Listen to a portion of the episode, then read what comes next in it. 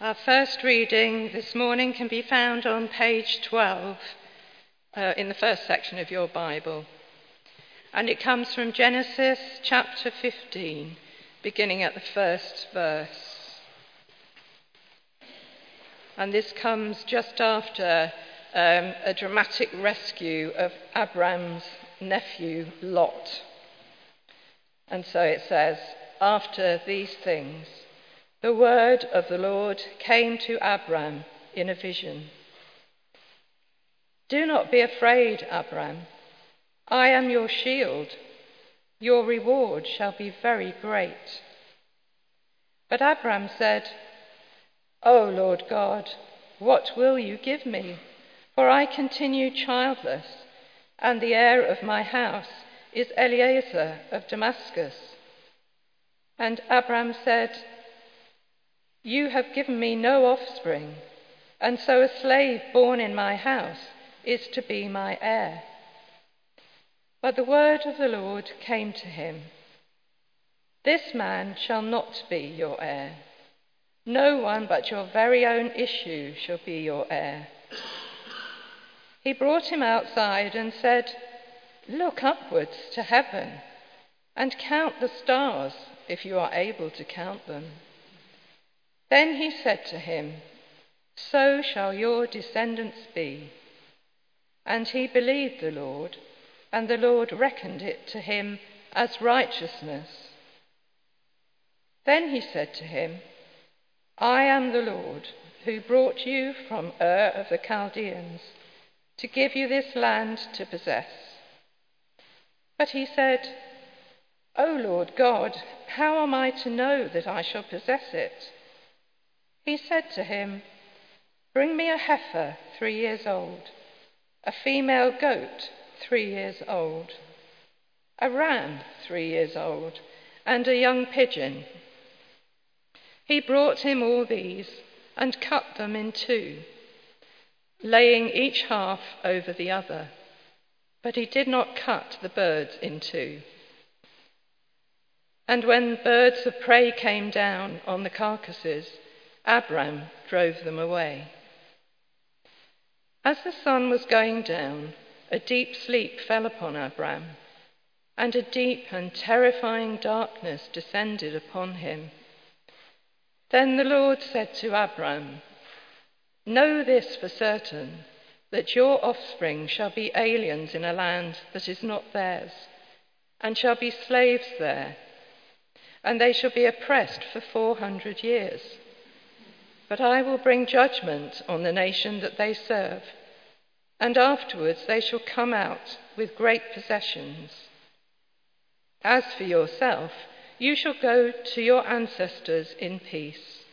You shall be buried in a good old age and they shall come back here in the fourth generation, for the iniquity of the Amorites is not yet complete. When the sun had gone down and it was dark, a smoking firepot and a flaming torch passed between these pieces. On that day, the Lord made a covenant, covenant with Abram, saying, to your descendants I will give this land, from the river of Egypt to the great river, the river Euphrates, the land of the Kenites, the Kenizzites, the Kadmonites, the Hittites, the Perizzites, the Rephaim, the Amorites, the Canaanites, the Girgashites, and the Jebusites. This is the word of the Lord. Thanks be to God. Please stand for the gospel reading.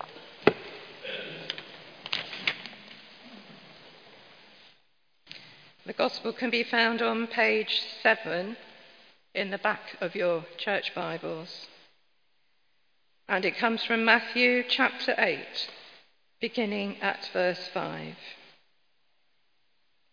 Hear the gospel of our Lord Jesus Christ according to Matthew. Glory to you, O Lord. When Jesus entered Capernaum, a centurion came to him, appealing to him and saying, Lord, my servant is, is lying at home paralyzed, in terrible distress. And he said to him, I will come and cure him. The centurion answered, Lord, I am not worthy to have you come under my roof, but only speak the word, the word, and my servant will be healed. For I also am a man under authority, with soldiers under me. And I say to no, I, I say to one, go, and he goes, and to another, come, and he comes, and to my slave, do this, and the slave does it. When Jesus heard him, he was amazed and said to those who followed him, Truly, I tell you, no one in Israel have I found with such faith. I tell you, many will come from east and west and will eat with Abraham and Isaac and Jacob in the kingdom of heaven, while the heirs of the kingdoms will be thrown into the outer darkness, where there will be weeping and gnashing of teeth. And to the centurion, Jesus said, Go, let it be done for you according to your faith and the servant was healed in that hour. This is the gospel of Christ. Praise to you, O Christ. May thoughts and words be to the glory of God, Father, Son, and Holy Spirit. Amen. Do please be seated. See, I can do informal. Uh, and we now have ancient and modern. I think he's the modern and I'm the ancient. I've been looking forward to preaching on this subject. My late grandfather was called Abraham. My late grandmother was called Sarah.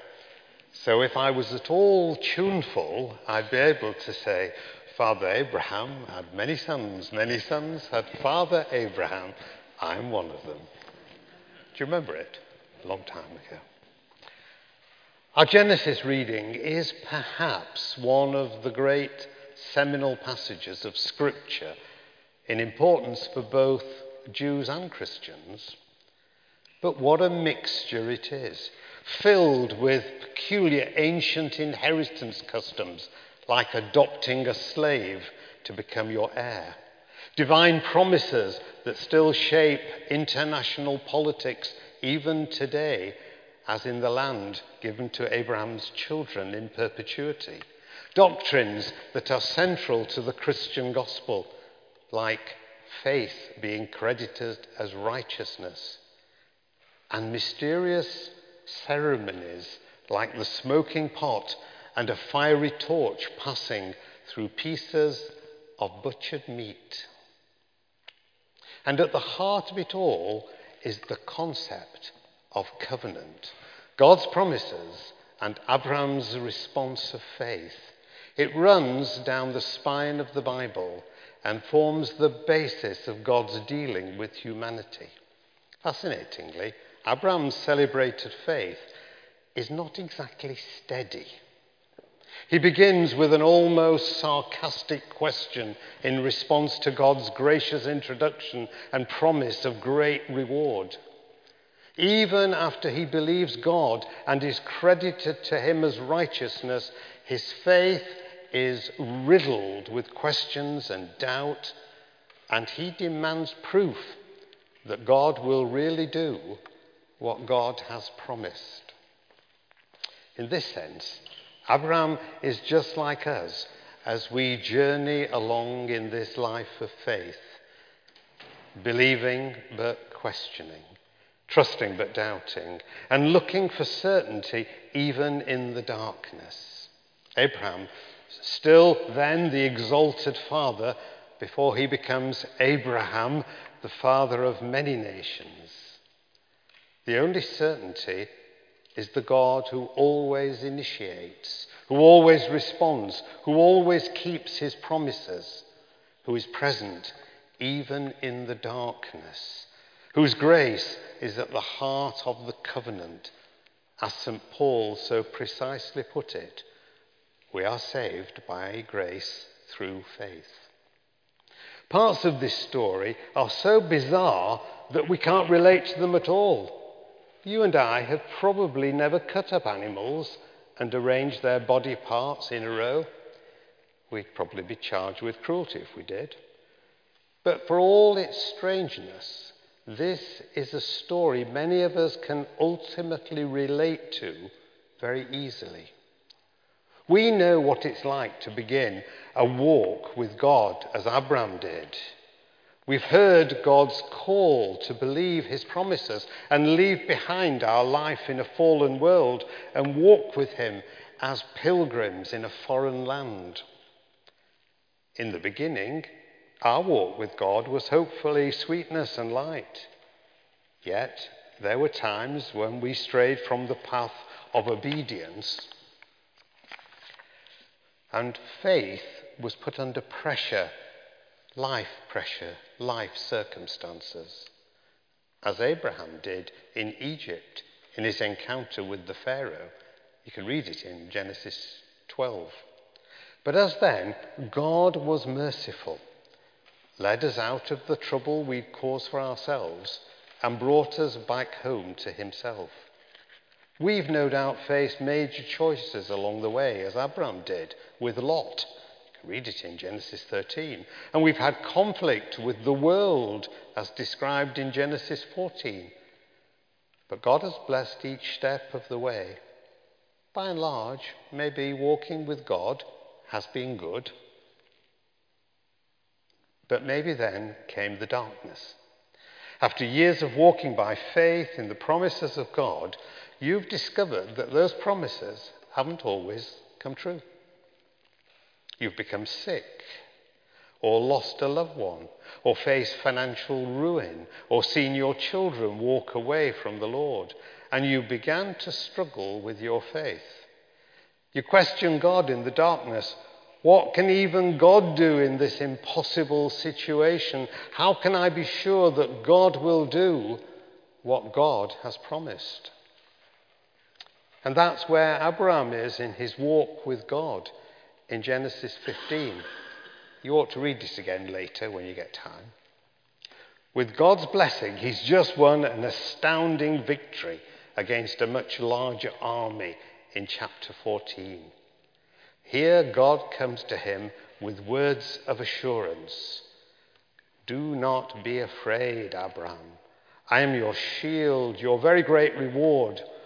What's just happened, what you've just experienced, I will do again. You can expect me to reward you in the future. What a wonderful word from God. But Abraham is struggling with his faith. So he responds not with a, that's great, thank you, God, but with a question. A sad, despairing, almost bitter question. What can you give me since I remain childless? It's not an unbelieving question. He does call God sovereign Lord. He believes God is in charge of his life, but he's struggling to believe that God can do what God has promised. Does it sound familiar? Now, please, don't get hung up about literal ages and timescales in Scripture. For now, at the age of 75, Abraham first heard the promise of God about a wonderful future filled with blessings.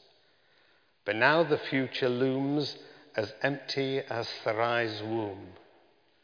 Without children, there is no future for Abraham, and no future for those great promises that God had made.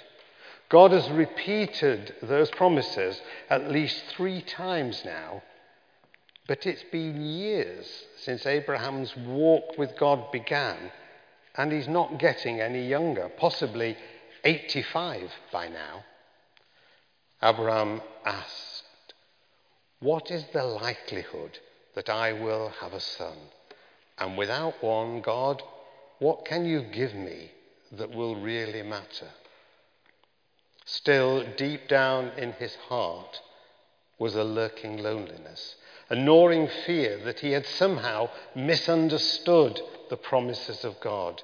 It had been 10 years since God had said to him, Abram, I am going to give you a son. His descendants will be as numerous as the dust of the earth, and you shall become the father of many nations. Ten years of waiting had passed. Hope deferred makes the heart sick, says Proverb 13. That sickness was beginning to creep into his very soul. Now, suddenly, as Abraham tosses on his bed at night in his tent, there comes a sense of the presence with him of God. In his heart, he hears that mysterious word of the Lord. Sometimes the Lord spoke audibly to those Old Testament giants. Sometimes it was in the heart with a quiet, deep conviction that God is speaking. Every Christian who has walked in fellowship with Jesus Christ for very long knows what that means. We aren't told how God spoke to Abram, but in the midst of his fear and doubt and loneliness, there comes a sense of relief.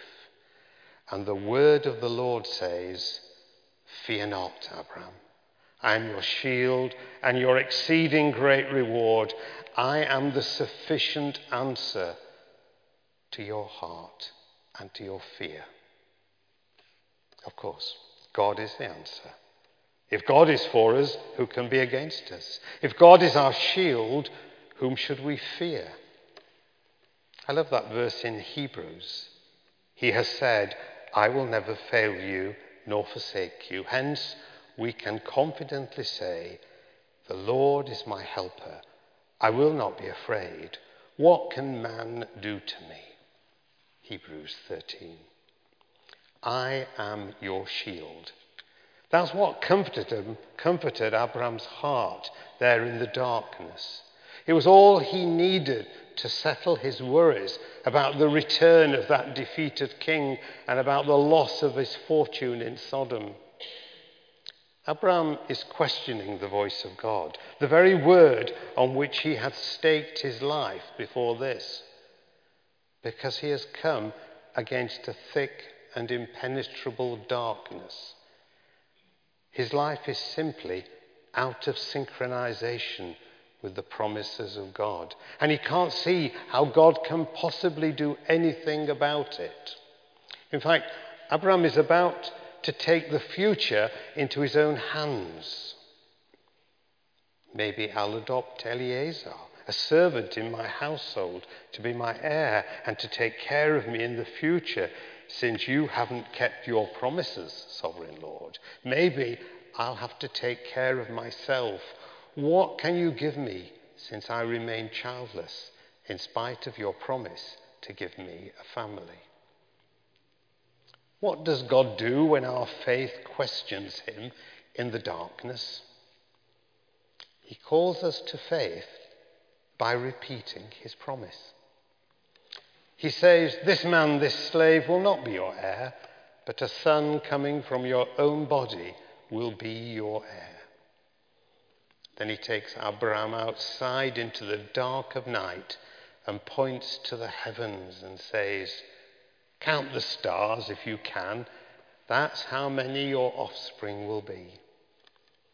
Rather than being angry with Abraham's question, God reassures him that the promise will come true.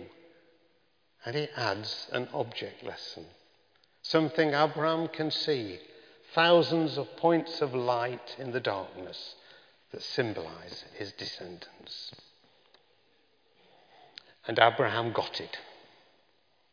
Abraham believed God, and God credited it to him as righteousness. That, of course, is repeated by St. Paul in Romans as proof of his great doctrine of justification by faith alone. Abraham had not been righteous. Think, for example, of what he did with his wife in Egypt. But he believed God's promise, and God credited that faith to him as righteousness. But let's face it, there are times when we just can't trust that way. Repetitions of God's promises and even visible signs of God's faithfulness leave us still in the dark. And we continue to question God. So did Abraham. Even though he trusted when God repeated the first covenant promise about a son, he wasn't so sure when God repeated the second promise about the land. And so, what about all the times we haven't seen God come through for us in the way we hoped and prayed for? When our world comes crushing down on us and there's no magical happy ending. When the biopsy comes back malignant. When you get laid off from work and you can't find another job. When your spouse leaves you. When your child takes a wrong turn in life. Where is God then? Your faith can be severely tested, severely shaken. But you know that, don't you? Faith in God's goodness faces a tough challenge at times like these, and we need to be honest about that. Putting on a happy face and pretending the problems don't exist won't cut it. Faith has to be able to deal with these adverse realities. Abraham hasn't lost his faith, though. Abraham calls God sovereign Lord.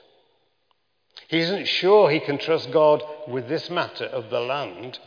It's bigger than just an heir, it's huge, a whole land. Abraham has been in the land for 10 years now, and he's still just a visitor, living in tents here and there. And he's surrounded by people who already possess the land. The end of the chapter lists 10. Do you remember all the different ites? They were all living in Canaan at the time. How can I be sure you will give me this land? How can I be sure? Is that the question you sometimes ask? And how does God respond? With, to us, a bizarre command Bring me a heifer a goat and a ram, each three years old, along with a dove and a young pigeon. Those were the four kinds of sacrificial animals in Israel. Abraham obeys, and for some unexplained reason, cuts the larger animals in half and arranges their, arranges their blooded carcasses in two rows, with the dove on one side and the pigeon on the other. Why did Abraham do that? What on earth does this strange ritual have to do with knowing for sure that God will keep his promise? And things get even murkier as God sends an even deeper darkness. Abraham fell into a deep sleep, and a thick and dreadful darkness came over him. But as was the case on Mount Sinai, God was in the darkness. Hear that. God was in the darkness and spoke to Abraham out of the darkness. God makes specific promises about Abraham's future and the future of his descendants. In the darkness, God is saying, I have a plan for your future. The road that stretches before into the darkness is all laid out by me. The darkness is not ruled by the forces of darkness and evil and chaos and chance, but by Yahweh, the sovereign God. He will keep his promise to those who walk with him in faith. And here's how we can be sure. When the sun had set, the darkness had fallen. A smoking firepot with a blazing torch appeared and passed between the pieces of the animals. What is that all about? I hear you saying.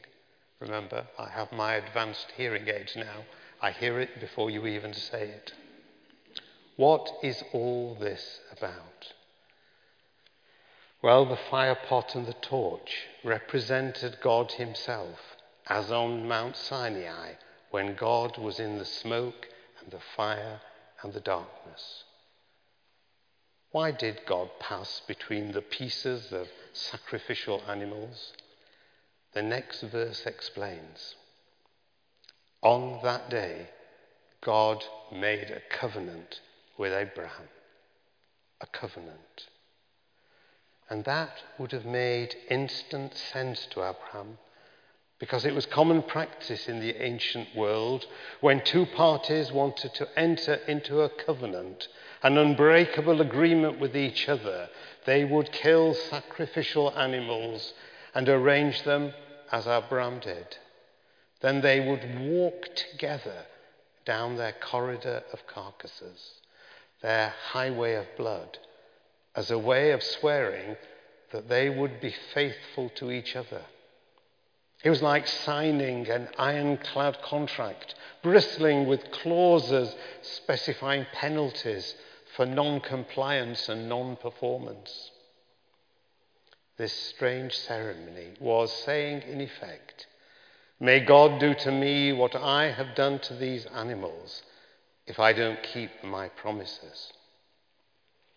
But note, the marvelous thing here is that the only one of the covenant partners who walked through the highway of blood, it was God alone who swore he would keep his promises on pain of death. May I be sacrificed like an animal if I do not keep my promises to you.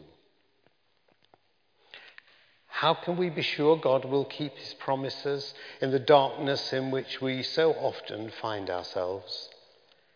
The Bible says God has made a covenant with us, but he did that in a stronger way than he did with Abraham. Think of the deep and dreadful darkness that enveloped Calvary at noon that awful Friday. Think of God's only Son being sacrificed on the cross. God didn't just symbolically pass through a corridor of carcasses, walking untouched down a highway of blood to prove his faithfulness. No, the Lamb of God offered his own body as a sacrifice, shed his own blood, subjected himself to the blazing fire of God's justice as a guarantee that God will keep all his promises to the children of Abraham who trust God as Abraham did. And we are covenant children of Abraham too. We are covenant children of Abraham too. God didn't just swear to keep his promises of, on pain of death. He died so that we could know for sure that he will keep his promises no matter how dark it may get in our lives. Heaven and earth may pass away, but the word of the Lord stands forever. You can stake your life on that, for so did God. In the name of the Father, and of the Son, and of the Holy Spirit. Amen.